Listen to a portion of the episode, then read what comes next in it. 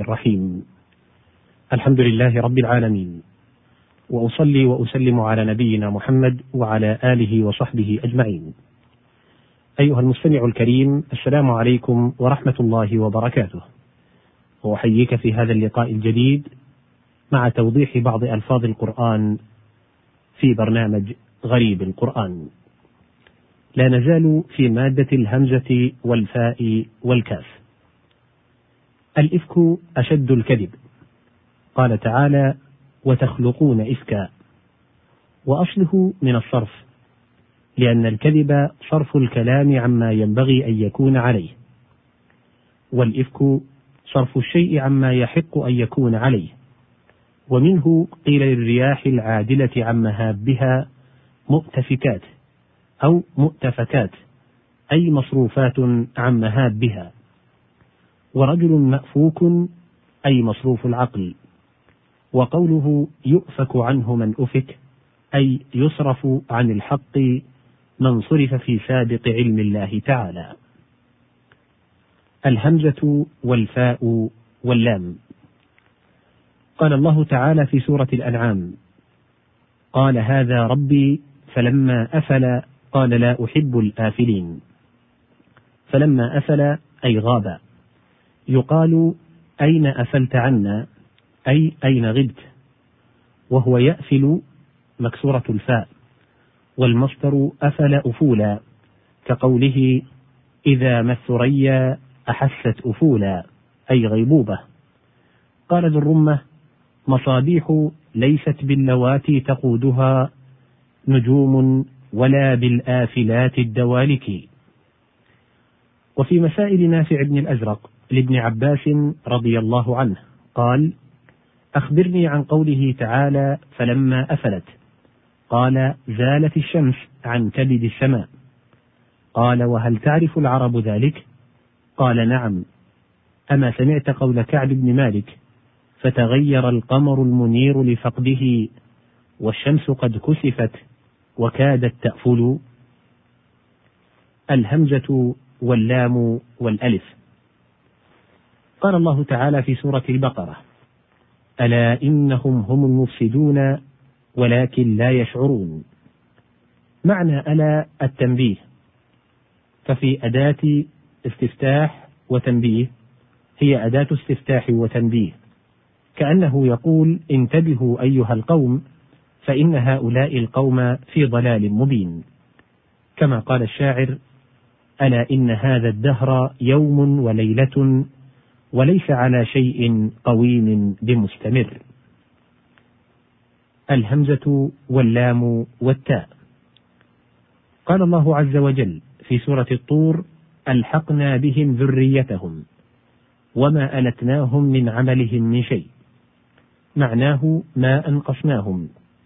يقال ألته يألته ألتا إذا نقصه. ولأته يليته ليتا إذا نقصه وصرفه عن الشيء. قال رؤبة وليلة ذات ندى سريت ولم يلتني عن هواها ليت. وفي مسائل نافع بن الأزرق لابن عباس رضي الله عنه قال أخبرني عن قوله تعالى لا يلتكم. قال لا ينقصكم بلغة بني عبس. أما سمعت قول الحطيئة العبسي أبلغ سرات بني سعد مغلغلة جهد الرسالة لا ألتا ولا كذبا. الهمزة واللام والفاء. قال الله سبحانه وتعالى في سورة قريش لإيلاف قريش. إيلاف مصدر ألفت وآلفت ممدود بمعنى ألفت. قال ذو الرمة من المؤلفات الرمل أدماء حرة شعاع الضحى في متنها يتوضح. وقيل هذه اللام موصولة بما قبلها. المعنى فجعلهم كعصف مأكول لإيلاف قريش. أي أهلك الله أصحاب الفيل لتألف قريش رحلة الشتاء والصيف. وكانت لهم في كل سنة رحلتان رحلة إلى الشام في الصيف ورحلة في الشتاء إلى اليمن. الهمزة واللام والكاف. قال الله تعالى في سورة البقرة وإذ قال ربك للملائكة إني جاعل في الأرض خليفة. الملائكة واحدهم ملك وأصله الهمزة لأنه من المألكة والألوك وهي الرسالة. يقال ألكني إلى فلان أي أبلغه رسالتي. قال ابن أبي ربيعة ألكني إليها بالسلام فإنه ينكر إلمامي بها ويشهر. والبيت من قصيدته التي مطلعها أمن آل نعم أنت غاد فمبكر غداة غد أم رائح فمهجر. الهمزة واللام واللام. قال الله تعالى في سورة يونس فلولا كانت قرية آمنت فنفعها إيمانها إلا قوم يونس. إلا ها هنا بمعنى الواو كقولك وقوم يونس لم يؤمنوا حتى رأوا العذاب الأليم فآمنوا فكشفنا عنهم عذاب الخزي.